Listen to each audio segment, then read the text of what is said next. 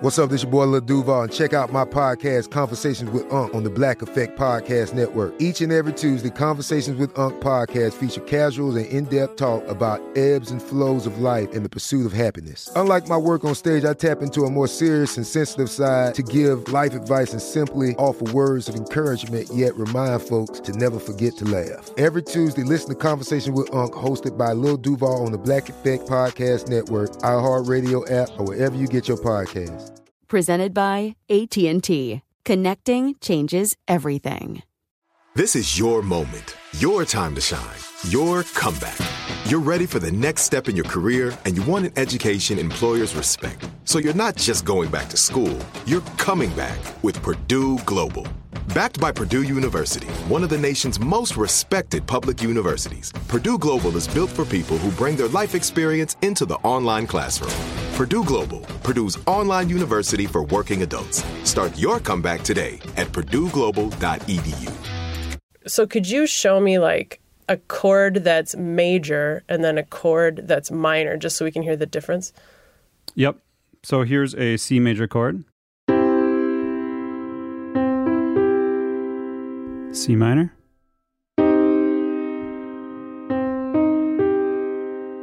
To me, anyone who prefers C major is out of their mind. like, I wish them well, but we can't ever fully understand one another or be close friends. Because C minor is true and C major, that's for selling soap. wow. I never knew. I mean, I know you felt strongly. I didn't know you felt this strongly. That's me and Andy Thompson, Talking Shop. He's a composer and a producer who works out of a basement studio called Instrument Landing. And I'm Dessa, host of the show, Deeply Human. I'm wearing my podcast hat today, but I make my living as a hip hop artist, and Andy and I are frequent collaborators. Most of the music that I write is pretty dark, so much so that my bandmates tease me about it, even my fans tease me about it. Years ago, when I sent an early mix of an album to my mom, she said she liked it, but then asked, Why do you always make music to bleed out to? I've loved sad songs since I was a teenager. My favorite genre was arguably total devastation. Tracy Chapman's Fast Car, that was a big one. Some of my mom's Bonnie Raitt slow jams messed me up pretty good. And of course, Jeff Buckley's rendition of Hallelujah. I played them over and over again because they reliably made me feel exquisitely awful. Listening to sad songs is a weird, counterintuitive thing to do. Why would anyone willfully gravitate towards something that hurts to hear? To find out, I'm asking a music critic, a philosopher, an experimental researcher, and a songwriter. Why do we listen to sad music? First, let's holler at our critic, someone who listens to music professionally. Stephen Thompson is a writer, an editor, and a broadcast guy with National Public Radio in the US, and he's a serious sad song enthusiast. I know that you made a playlist called Weeping at the Wheel. That's right. Right? Right? Yes. And the cover image was just a box of tissues on a dashboard. And man, the car is definitely one of the best spots to be totally disemboweled by a song. There's a couple of songs that um, that I'm not allowed to drive to because I become an irresponsible pilot of a motor vehicle in the throes of that much emotion. You know, You know, when you cry, it can sometimes like help you like irrigate your emotions a little hmm. bit.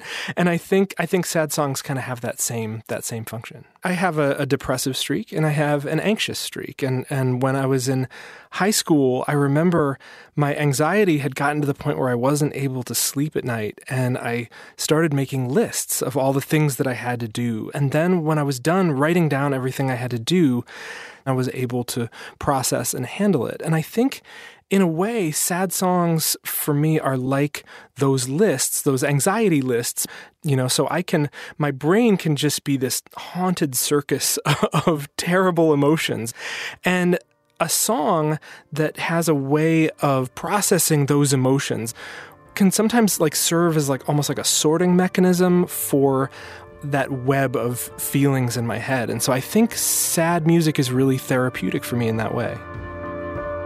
Clarifying a painful feeling. Pinning it to a board with a clean, neat description provides some degree of relief, even if the feeling itself persists. I know that in my life, being able to call demons by their proper names just helps somehow. It's a relief to know exactly what I'm up against. You know how, like, you're a kid and you come crying to your parents, you've had a nightmare, and your parents explain, like, uh, nightmares are your brain's way of taking out the garbage. And I always thought that was a, a, great way of thinking about nightmares. It's your, your brain's way of processing difficult and dark things, and so that you can handle them going forward. I think, in a way, sad songs ping a little bit of that same thing. I wonder, though, if there's like an undercurrent of intimacy that runs through sad music that isn't necessarily there in like dance music, and that it's okay to tell anyone, hey, I want to dance. Mm. But the idea that, like, hey, I think I'm getting a divorce, that's a secret. That's an intimacy. Yeah. And that, like, there are fewer people and places that you can share that information. And so maybe, like, we understand ourselves to be in a more intimate and trusting relationship with a musician who's telling us a sad story than one who's telling us a celebrating. The song can feel like you're communing with an artist who understands and has been through what you've gone through. And so it's not necessarily hopeless because here's somebody who clearly went through some of the same things that I did and came out on the other side and wrote a song about it. I mean, I think empathy is just one of the most powerful and important experiences we can have as human beings. This is the whole misery loves company thing. But the way that Stephen tells it, maybe it's also like proof of life. Evidence that a fellow sufferer with a misery much like yours was able to get back on her feet and get stable enough to hire a band and a publicist and release some music into the world. All right, for Stephen's walk off music, let's tee up a cut from his Weeping at the Wheel playlist.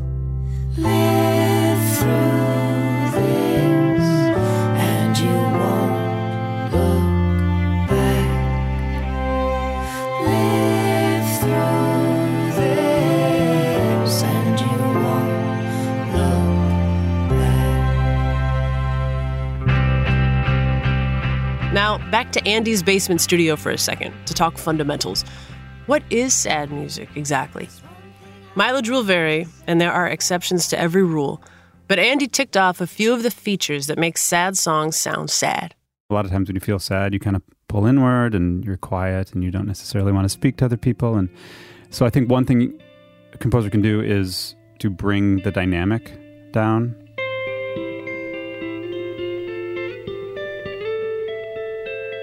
Another thing a composer can do is use just sparseness and not have a lot going on, have the notes be very alone hmm. with themselves.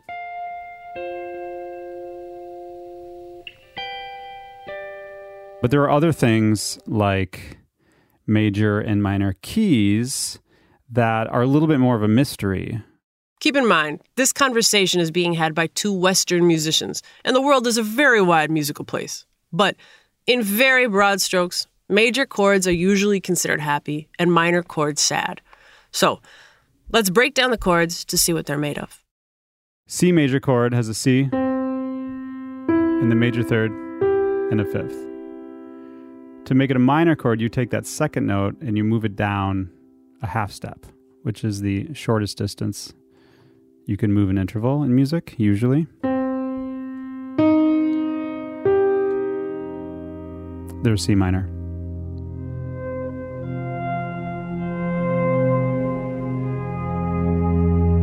Dissecting a chord doesn't explain the feeling it evokes, much better than cutting open a candle explains romance. You're basically talking about two frequencies interacting, and when they interact one way, it generally makes people feel happy. And when they interact a different way, it makes them feel sad. And that to me is is kind of like a black hole. I don't know goes like this the fourth, the fifth, the minor fall and the major lift, the baffled king composing hallelujah. Hallelujah. Have we just learned that some chords are associated with sadness? Or is there a mathematical relationship between the notes that makes us feel that way? People who've spent a lifetime trying to master the how of music still don't know the why myself very much included. Segue to our philosopher. Andrew Huddleston teaches at Birkbeck College in London. As an undergrad, he wrote a thesis on why we're drawn to sad music. and I asked him how sad music evokes emotion. One theory is that the musical expressions resemble the expressions of sad people. Think of the face of a St. Bernard dog. We say that the face is sad, even though we think the dog is not sad. Now, why do we think that? Well, it resembles in a certain way the expression of sad people, maybe in a kind of caricatured way, the kind of drooping quality of the St. Bernard dog's face. And he thinks something similar might be the case in the contours of music, that they might have these kinds of qualities that put us in mind of sadness. Some sad music might actually resemble the sounds that come out of sad humans that sound like wailing or like laments. And I think that that's a very common thing in vocal music and in some purely instrumental music too, where that quality is mirrored. And I think that that really puts us in mind of expressions of sadness, that kind of rising and falling, suddenly falling vocal line, or the sense of a sigh in the music.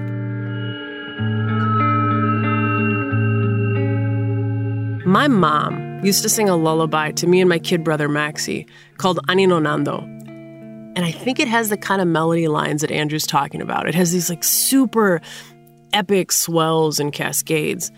My mom is Puerto Rican and most of the words are in Spanish, but I've always suspected that maybe like the trills in the vocal line were forged by Sephardic Jewish singers with roots in Spain. It's one of those songs where a mom like puts her kid's name into it and I do not have kids, so I'm going to use Max's name, but it goes like this. Ani no nando, ani no nando, mi baby Maxi es tan bonito. Ani no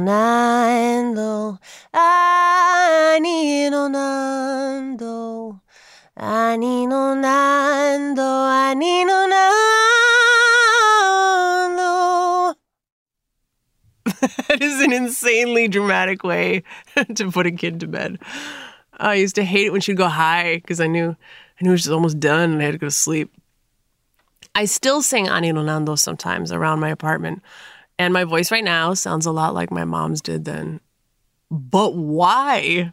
I am a grown adult who could listen to dance music or just eat peanut M&Ms or ride a Shetland pony through a field of daisies. I asked Andrew for the philosopher's take on why we listen to sad music at all. We're interested in knowing about what the world is like, even about extreme kinds of suffering and horror, even if that's not particularly pleasant. You know, why are people drawn to tragedy? Why are people drawn to films that are about really horrible things? Why do they read novels that are about really horrible things? And I think one of the explanations is we care about knowledge. We care about knowing what the world is like, even if what we find out is something that's depressing. There might also be something important about packaging sadness in music. So I think the beauty plays a really considerable role here. One thing that it can provide is in itself a certain kind of consolation, perhaps. The presence of the beauty in this expression of something that's sad or depressing. It might also intimate a certain kind of hope as well. Maybe the music here becomes the mixer in a stiff drink, or the sticker the doctor gives to a little kid after her shot. It's still going to burn, but the beauty of the music gives you something for the pain. Andrew himself is a Wagner guy. So, DJ, drop something from the ring cycle, yeah?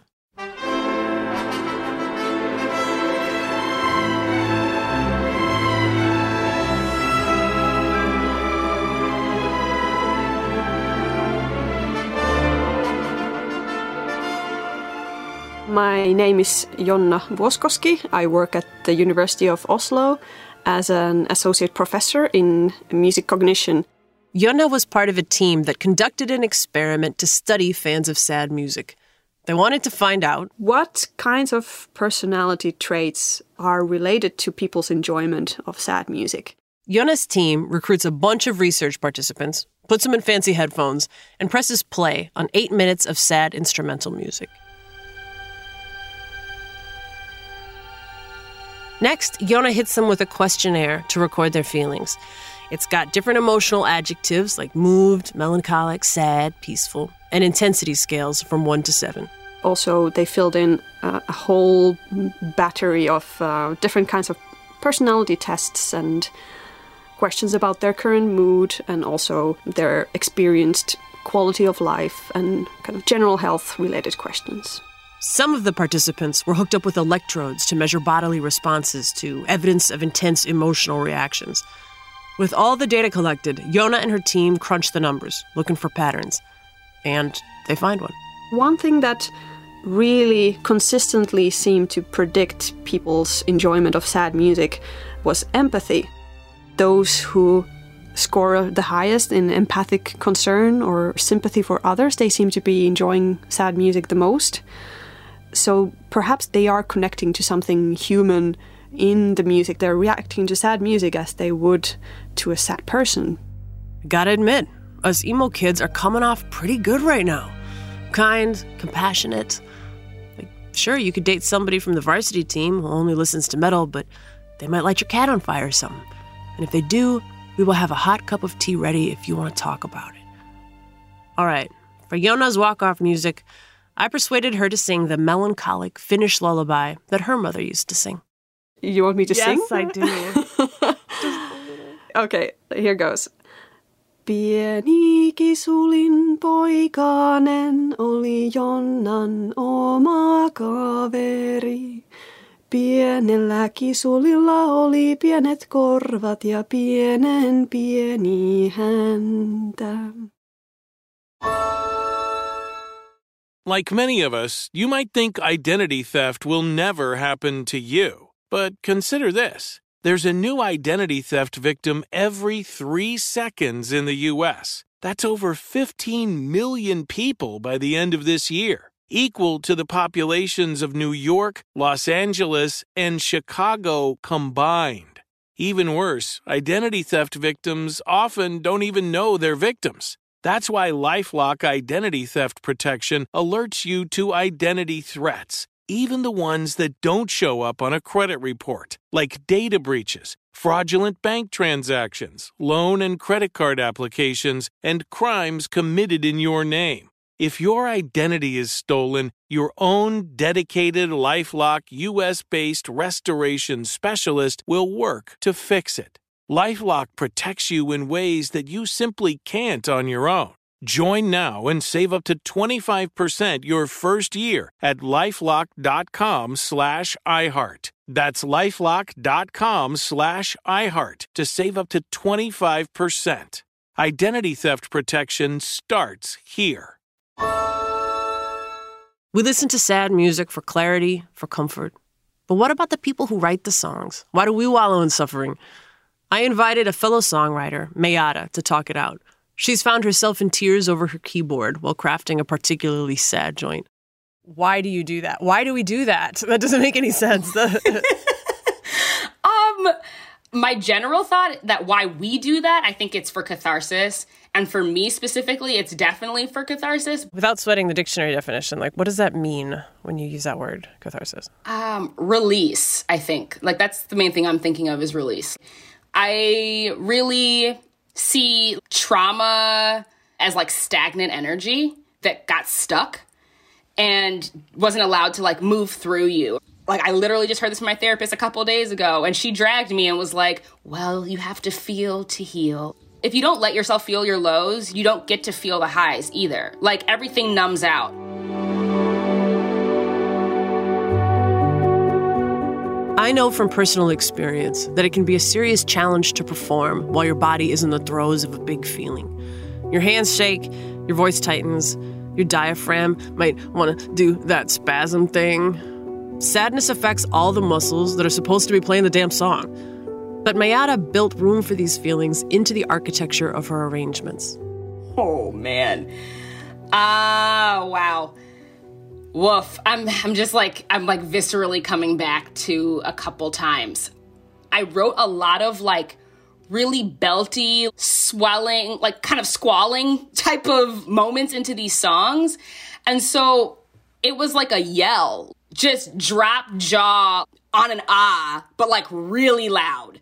And I think that was the release. Instead of like straight up crying, like something needs to get out of me but I'm going to do it in a kind of pretty way because my choir teacher taught me, like in high school, When you have to scream, do it musically, right? Like breathe like you would be singing. And while my body was like on some very like shaky type of thing, I knew that if I just like made it to the chorus, I could basically scream. And I think that was kind of what shored it up. Does it feel like you're sometimes writing sad songs for political, you know, reasons like specifically?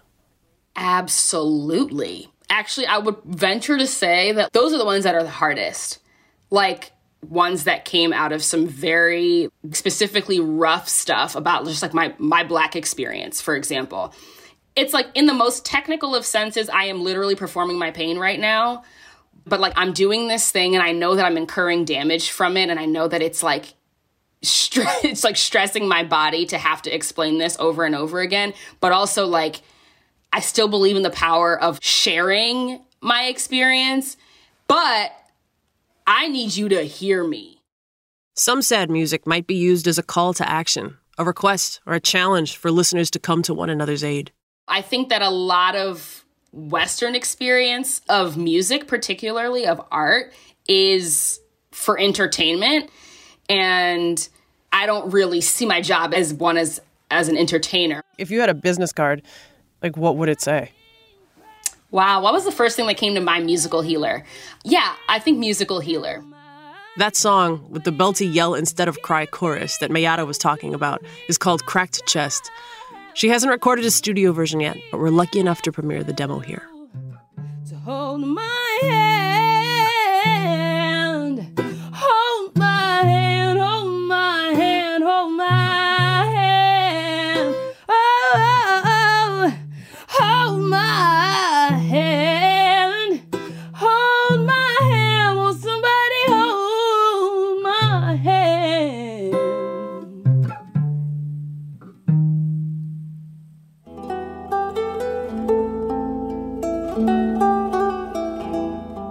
while, my dad made his living as a lute player. If you can't picture it, a lute is a precursor of the guitar, the kind of instrument you might see on a tapestry. It's not the line of work you pursue hoping to get rich. And by the 1980s, my dad had missed the lute craze by like, oh, 300 years. Still, he sat alone for many hours, playing these delicate, melancholy songs written by other sensitive men now long dead. When I asked what drove his musical obsession, I met the hard limit of his sentimentalism.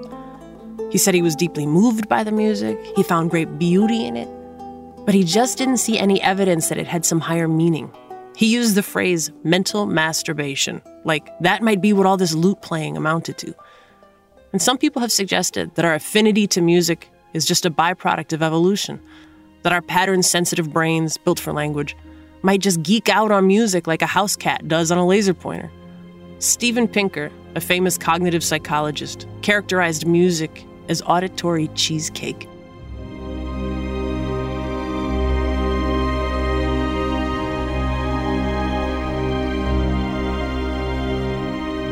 I don't understand music in theory, but I understand it in practice. And I see how the faces in the crowd change when the big ballad begins and the strings lift like a tidal wave, and we are all briefly relieved of the obligation to be our professional, presentable selves, and instead the full truth of our lives is welcomed into the room the fears and the fractures. And until the final notes ring, we are suspended in communion with one another, like rafts in rough water, somehow fortified by the storm. The music sensitizes us to the world and to the other people in it. There's this line, often attributed to the Persian poet Rumi, that about sums it up for me. You have to keep breaking your heart until it opens. As I let myself out, here's a clip of a song I sometimes play on tour. It's called Good Grief.